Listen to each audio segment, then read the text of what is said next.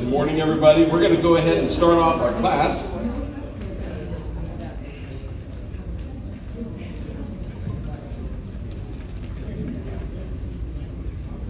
Revival's taking place. Men are coming forward on left and right.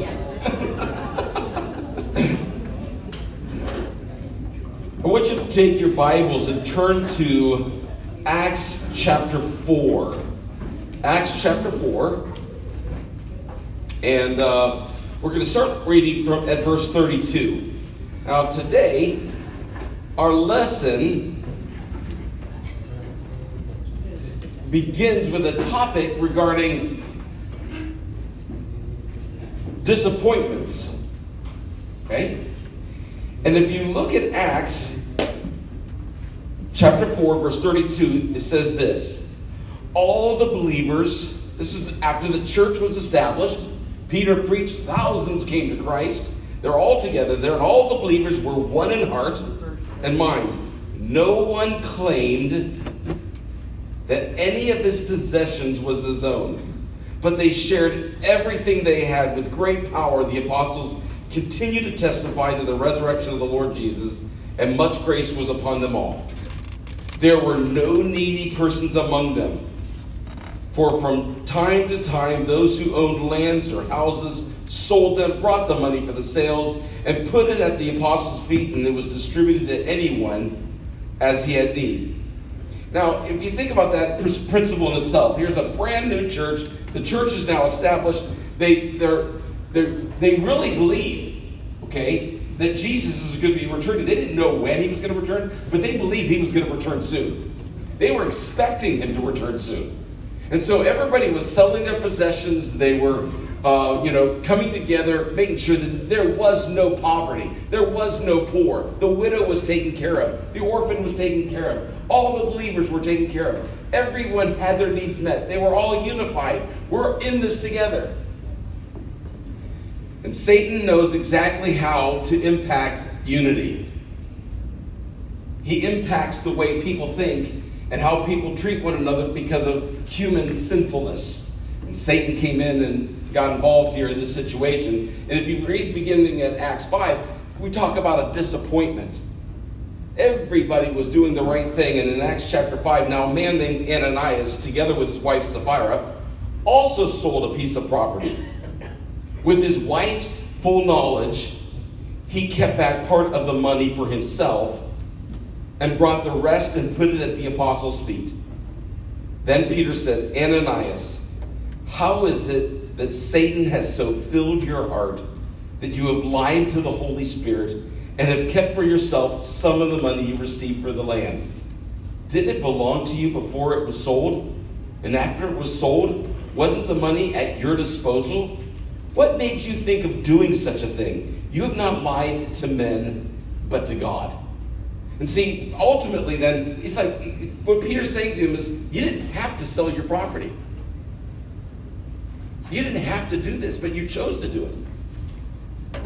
You didn't have to, even after you sold it, you, you could have changed your mind and go, you know what? I'm going to keep all the money. But no, you wanted to look good as if you're part of this whole process of giving everything you have and, and making sure everybody's needs are met. Your attitude is here and you're, you're giving it right but you're lying to us. How could you do that? And you know the rest of the story. God's Holy Spirit killed him at that very moment. And then his wife comes in, a few moments later, after they drug his body out, and, and she's like, Hey, he goes, uh, Can we ask you a question? Is this how much you sold the land for? Yeah. Well, the same people that took your husband's body is going to take yours out too. And she dies. Disappointment. You know, people can manipulate and do whatever they can for their own benefit at time. And that's not God's design. That's not God's plan. God desires that we be honest and truthful in everything that we do. See, remember, God wants us to give with a cheerful heart, not out of obligation. He wants us to give because we love Him, not because we're going to get something out of it. And this morning, we're going to take up an offering for Widow's Life. Okay? And when we do that, again, as I said last week, it's not out of obligation. Don't do it because someone else does it, but because the Lord's leading you to do this. And so we're trying to raise $700 for that that offering, and we're going to do that here in a moment after we have prayer. But I think in this situation, it's like honesty and coming together as the body of Christ to love God, love people, serve one another authentically. That's really what the Christian life is all about. To meet the needs. We can't meet everyone's needs.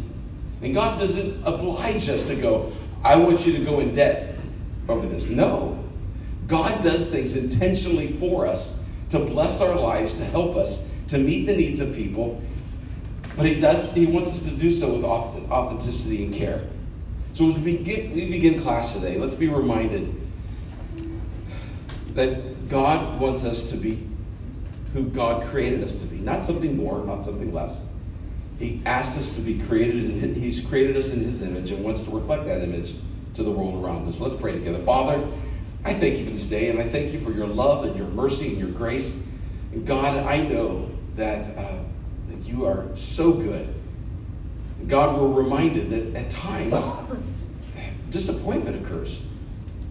There are times when people will let us down.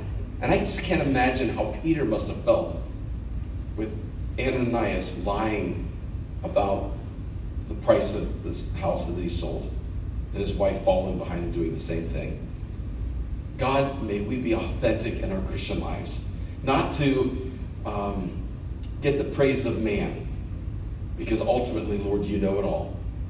God, I pray that you would meet each need in this room, and as we begin our class today, I pray that you'd be honored and glorified by everything that's said and done.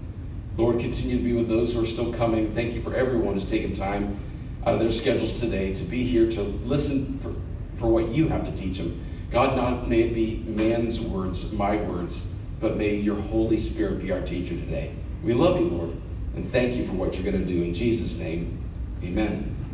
All right, this morning, uh, we're going to be taking up a love offering uh, for Widow's Life. Um, in that offering, you can write a check to, if you have checks anymore, to, to Thomas Road Baptist Church, and then put in the memo, Widow Life, and um, or if you're going to use cash or whatever the case may be. Um, and our, our goal is to reach $700. If we don't reach that, the church is going to make up the difference. But I think, you know, whatever. We tried to find another class to partner with us in doing this offering. I've not heard of anyone else that has agreed to partner with us in doing it. Jenny, have you heard of anybody? I didn't hear of it either. So, um, uh, you know, whatever we don't come up with in that number, uh, the church or someone else will, will take care of. So, um, at this time, uh, let me just, I didn't pray for it during our prayer, so I'll pray for that. Heavenly Father, I thank you for this uh, gift, this offering that we're going to take right now for Widow's Life, and I pray that you would bless it. May uh, these widows appreciate just a little thoughtfulness of love and care to uh, help them have a little bit better of a day. God, I pray that through it we would be honoring and glorifying to you. Lord, every dime of this is going to go towards the widows. And so, Lord, I pray that you would bless this offering, meet the need. In Jesus' name, amen.